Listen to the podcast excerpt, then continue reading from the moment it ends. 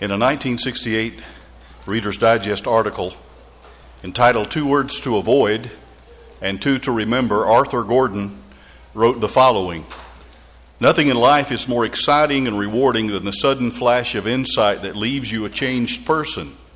And by changed, I mean changed for the better. Such moments are rare, certainly, but they come to all of us, sometimes from a book, a sermon, a line of poetry, and sometimes from the insights of a friend. Gordon went on to talk about in that article a time in his own life when a certain project that was extremely important to him had failed miserably, and he was terribly depressed about it. He called an 80 year old friend who also happened to be a trained and skilled counselor and asked for an appointment. He said, I, I really need to come and talk to you.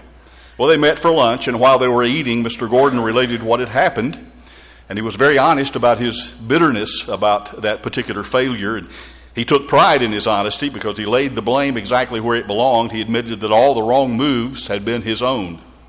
After a while, his friend said, Arthur, let's go back to the office. And when they got there, they put a tape in the recorder because that's what you did back in those days.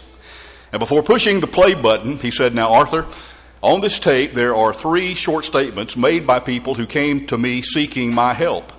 And I want you to listen very carefully and see if you can pick out the two word phrase that is the common denominator in all three of these cases. Well, he played the tape. Arthur said that the only thing that he could see that was that all three of those uh, discourses had in common was that each of those persons were terribly unhappy. The first was a man who had also failed in a business venture, and he was berating himself because he hadn't worked harder, he had not worked smarter. The second was a woman who was never married because of the sense of obligation she felt toward her widowed mother. And she was bitterly recalling all the marriage opportunities that she had had and, and, and squandered. The third was a mother whose teenage son was in trouble with the law, and she was blaming herself for it.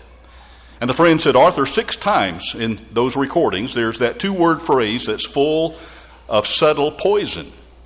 Did you see it? And Arthur said, No, I guess I didn't. And his friend said, That may be because you used that phrase yourself three times when we were talking a while ago. The phrase is written on the tape box. And so he then tossed the box across the desk to his friend, and there in big red letters were the two words, if only. You know, we think about that in terms of our own lives and the people we know. How frequently people began woeful sentences with the words, if only. If only I'd acted differently. If only I'd not lost my temper. If only I'd not been dishonest. If only I had not been so selfish. And we can make that list almost infinitely long. Mr. Gordon's counselor said, and usually people go on with that kind of talk until I get to the point where I say, if only you would stop saying if only, we might get somewhere. And Gordon said, okay, I, I, I can see that. Now, what's the remedy? And his counselor answered simply this You've got to strike those two words, if only, out of your vocabulary and substitute another two word expression next time. If only really doesn't change anything. It just keeps you looking in the wrong direction, always looking backward at the mistake and feeling regret about it. But when you look to next time, you're showing a willingness to apply the lessons learned from that experience. I want you to consider three principles with me in just the next few minutes tonight that I think will help us keep looking to the future and not looking backward to the mistakes, the transgressions, yes, the sins but will cause us to look forward victoriously toward a future that God can make better and that we can understand the potential that God has placed within us, the seeds of greatness that He has placed within each of us. Principle number one, I think, is foundational to all of New Testament Christianity. And that simply is this people can change. I know from some of the things I read and hear from sources out in the world. There are a lot of people in our world that really don't believe that. They believe that you can't change a leper's spots and all the rest. But the basic message of New Testament Christianity, and that's one of the reasons why we spent the time this morning talking about how important it is that we share the good news with those around us, is that no matter where you are in life, no matter what you have said, no matter what you have done, the blood of Jesus Christ can cover every one of those sins. Jesus' blood can cover our transgressions and make us as white as the driven snow. Paul learned that lesson well, and that's why I chose Philippians 3 13 and 14 as our text tonight. He lived by the principle of forgetting the past and looking expectantly toward the future. And in our text, I remind you, he said, Brethren, I count not myself to have apprehended, but this one thing I do. Notice that Paul is living with spiritual confidence, but not overconfidence. I do not consider myself to have apprehended. That is, I have not arrived spiritually. I am not yet where I want to be and where God would have me to be. There's a lot of growing and a lot of maturing that needs to go on. I think all of us could say the same thing about ourselves, no matter where we are on our Christian journey. And remember that Paul hadn't always been that way. He had not always possessed that spirit, that attitude of humility. When he first came on the scene in Scripture, he was a proud, arrogant, self righteous man. In fact, he referred to himself as a Hebrew of the Hebrews. He was proud to be a Pharisee. He was proud of his Roman citizenship, and he was even proud of his involvement in persecuting Christians. And then one day, his whole world crashed in on him.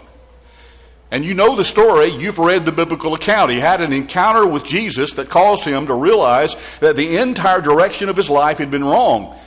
By the way, if you haven't read that recently, I would encourage you to go back and reread what happened to Saul on that occasion, on the, road to Damascus. You can read it in Acts, the ninth chapter, and then he rec- recounts that conversion experience two more times before the book of Acts ends in chapters 22 and 26. And he tells us exactly what happened there. But he had that encounter that helped him to realize that he had been going diametrically in the wrong direction. And all of a sudden, he was aware that Christianity was right, that Jesus was in fact the Son of God, that the people that he had been persecuting were in fact God's children. His whole world was now in shambles. He was no longer living with arrogance and with a sense of superiority. He now had a real problem in his life. In fact, a completely different problem, a set of problems that he had ever experienced before. Now his problem wasn't pride, his problem was despair. How could he live with himself? Considering all the things that he had done and how that he had persecuted God's people and how that he had led many to be incarcerated and even some to be executed. How could he keep from, from living with guilt and regret to the point that he would make his, his life absolutely useless? Sidney Lanier was right. He said, My soul is sailing through the sea, but my past is heavy and hinders me. Paul knew what that felt like.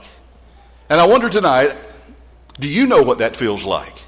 Have you ever thought, I hate myself for the things I've done? I'm no good to anybody. Paul could have spent a lifetime saying those kinds of things. He could have said, If I had not persecuted those Christians, if only I had not been so proud, if I only hadn't been so set in my ways, but he didn't do that. He determined to forget the past and to do better next time. Remember in the Old Testament, the Bible, and this is, I think, as one author has pointed out, is a hallmark of inspiration. The Bible does not gloss over the faults and the transgressions of even its greatest heroes. And it tells us in no uncertain terms that King David was not only an adulterer, but he was a murderer. But he didn't stay shackled to his sordid past. He said this in Psalm 32. I'm going to read verse 1 and then skip down to read verse 5 to complete the thought. And I, I believe these have got to be some of the greatest verses in all the Bible. Here's what David said about the reckoning, the recognition of his sin, his transgression, what he had done, against people, but most of all against God. His words were, Blessed is he whose transgression is forgiven, whose sin is covered. I acknowledged my sin to you, and I did not hide my iniquity. Then you did forgive me the guilt of my sin. I don't believe anybody has ever really been converted to the Lord until they acknowledge the exact same thing that David acknowledged. I recognize my sinfulness. I acknowledge that. I know I don't have my spiritual act together. I know that I will never be able to get it together without the assistance and the aid of the blood of Jesus Christ. Only when He infers His righteousness to me can I stand just before God. Then there's Simon Peter. When we turn to the New Testament, he denied the Lord not once, but three times. But he recognized his mistake. He, he quickly moved back into the Lord's highway and into fellowship with Him again.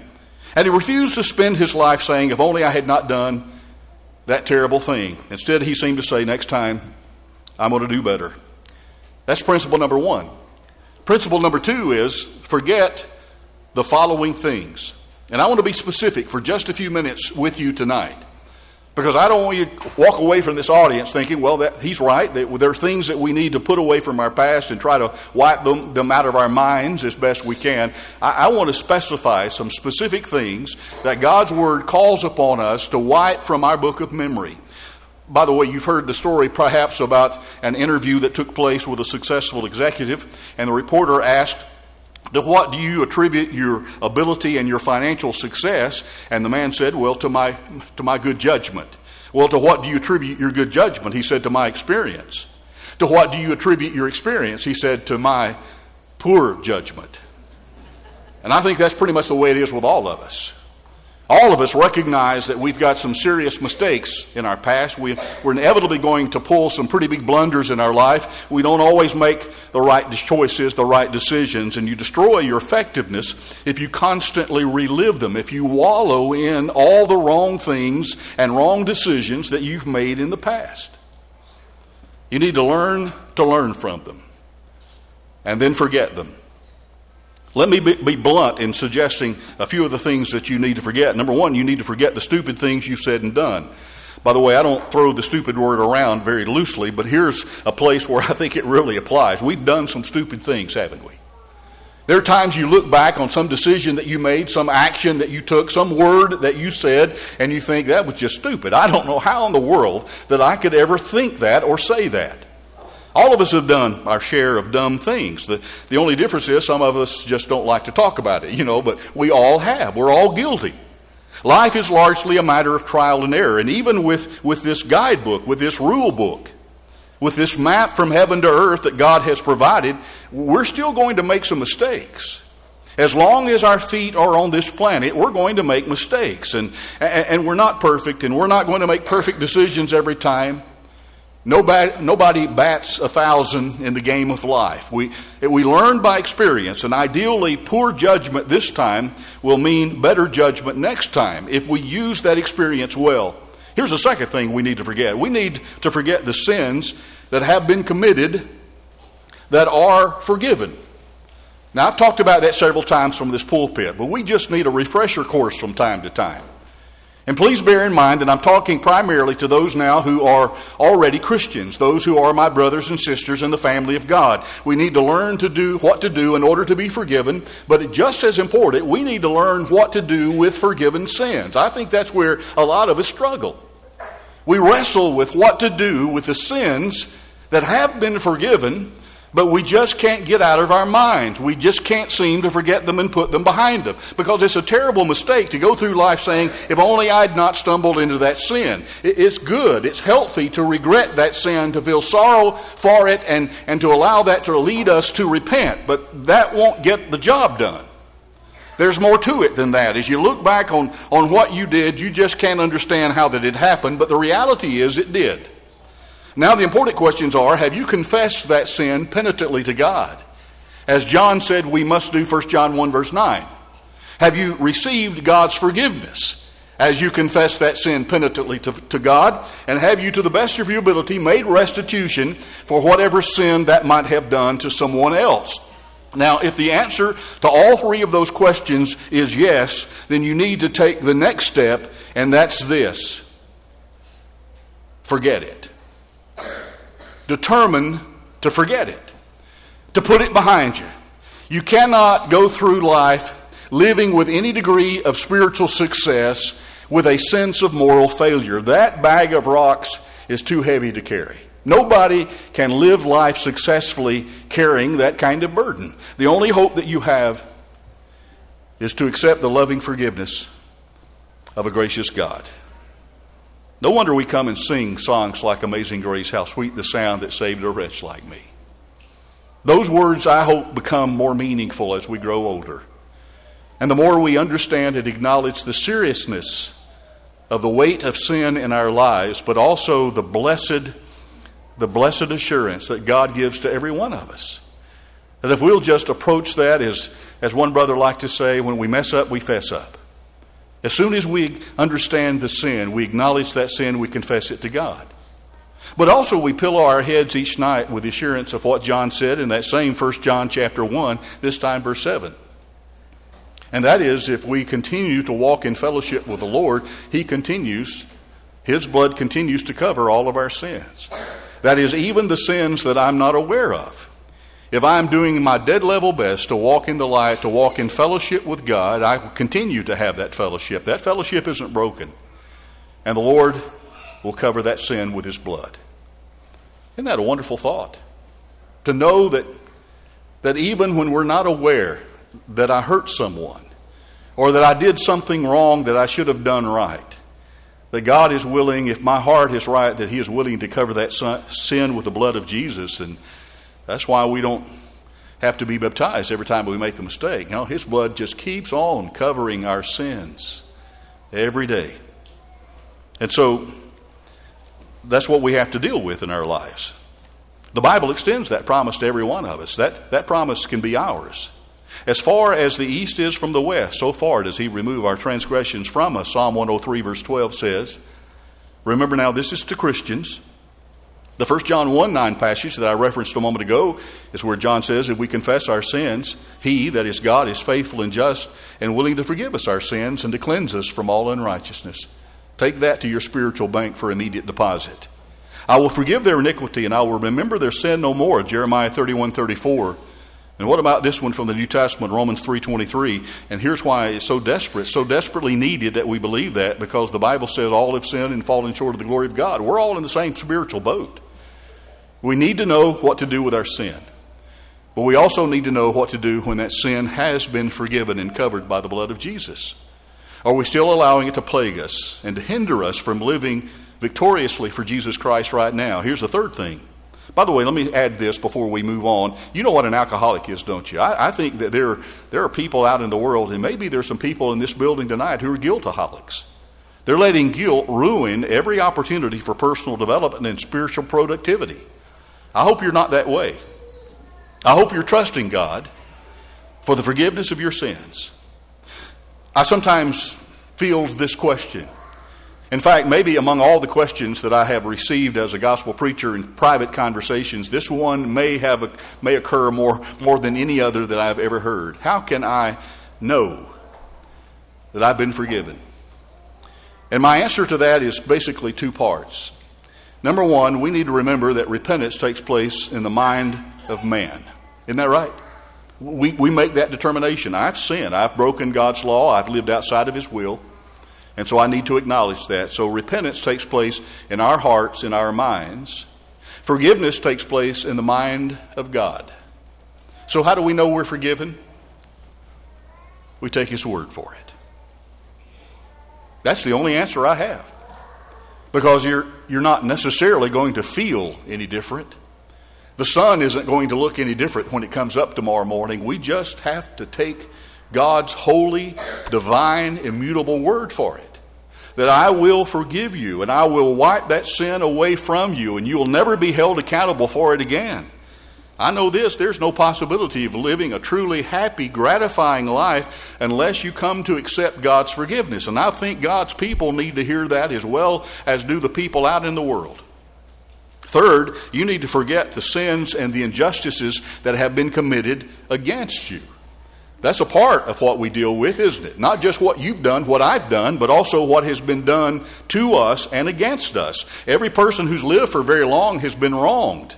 So, how do we handle that? Well, when Jesus was teaching his disciples, here's what he said in Matthew 6, verse 12. This is how you should pray. Forgive us the wrongs that we, this is one version of it. This, forgive us the wrongs that we have done as we forgive the wrongs that others have done us. And so there is a relationship between my willingness to forgive people around me and God's willingness to forgive me. If I have an unforgiving heart, if I'm not willing to forgive other people, then God's not going to be willing to forgive me. And so that's a part of the process, an essential part of the process. And when we refuse to forgive, we're destroying the bridge over which we ourselves must pass. Joseph, that great Old Testament character. Don't you love reading about Joseph? I mean, you turn to the last one third of the book of Genesis, and there's just one man basically who's highlighted and set out as an example of what spiritual living is really all about. He was so upright and so honorable and so morally pure, and his brothers were You know the story, how cruel they were to him.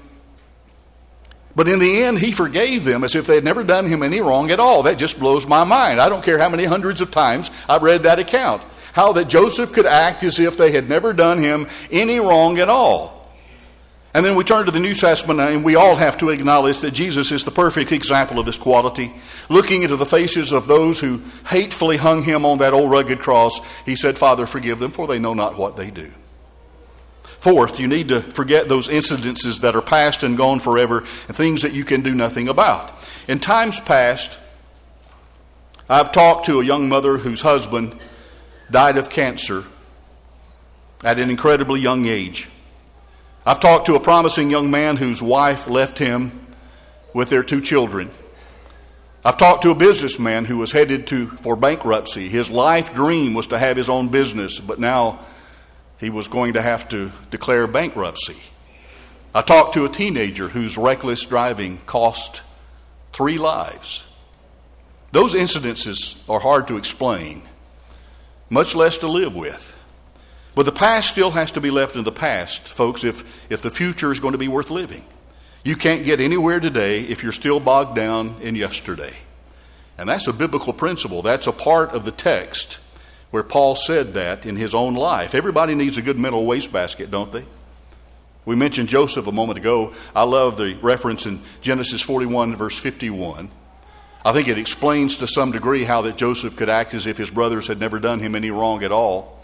Here's what he said in the text God has made me forget all my hardship. Wow. That's a mighty big wastebasket, isn't it? If Joseph was able to put all of that into a wastebasket and forget it, he's made me forget all my hardship.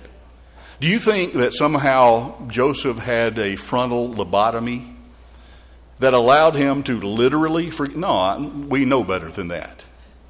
But what he was saying was that I don't dwell on it. I don't factor that into my living. I don't certainly hold God responsible for it. And and I can truly say that when I pillow my head at night, I no longer hold a grudge.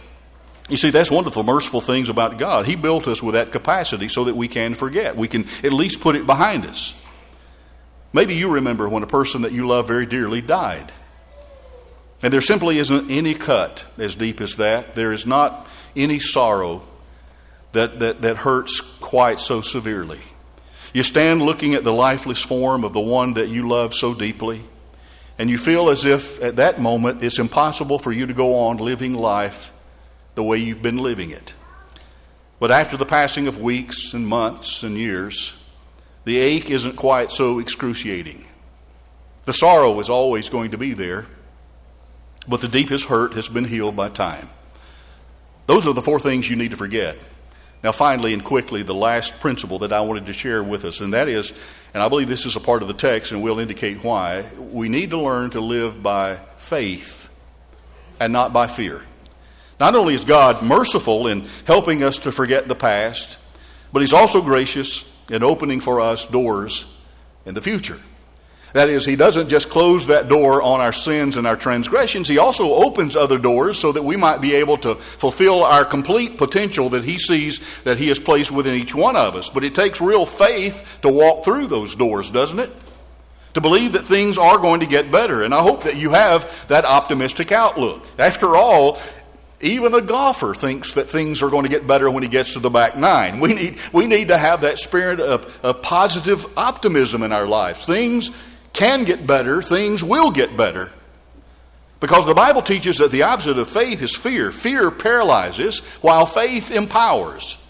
Listen to what the word says. The word, the Lord is my light and my salvation. Whom shall I fear? The Lord is the stronghold of my life. Of whom shall I be afraid? That's Psalm 27, verse 1. Some of us need to put that on our refrigerator, and some of us need to put that in our hearts and in our minds.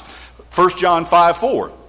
For whatever is born of God overcomes the world, and this is the victory that overcomes the world, even our faith. We sang a song about that tonight. What shall we then say to these things? If God be for us, who can be against us? Romans 8:31. For God has not given us the spirit of fear or timidity, but of power and love and a sound mind. 2 Timothy 1 in verse 7. Victory is born of faith. Faith in Jesus Christ. The only one who has the power to make all things new. So let your faith in him lead you to be baptized tonight to complete the forgiveness of your sins if you've never done that. The Bible says from Acts 2:38 from Pentecost forward that that's one of the things essential things that must be done. Based upon the sorrow and the repentance that you feel in your heart for the way that you've lived will move you and motivate you to confess your belief that Jesus is in fact the son of God. And the Bible says that when you're baptized your sins are washed away in the blood of Jesus Christ and then you can you can do exactly what we've been talking about tonight. You can forget the past and you'll be a brand new person in God's sight. If any man is in Christ, he is a new creation. Old things have passed away. Behold, all things have become new. That's exactly what some of you need to experience tonight. So God offers you a beautiful future no matter no matter what your past may be. Don't waste valuable time and vital energy saying if only I had not made such a made such a terrible mess of my life. If only I had not messed up my life and kept it in better shape. Trade those negative words in on these fresh, shiny new ones. Next time. Next time, with God's help, I'll do better. Learn to say with Paul, forgetting what lies behind, reaching forth to those things that lie before, I press on toward the mark for the prize of the high calling of God in Christ Jesus, and do it now while we stand and while we sing.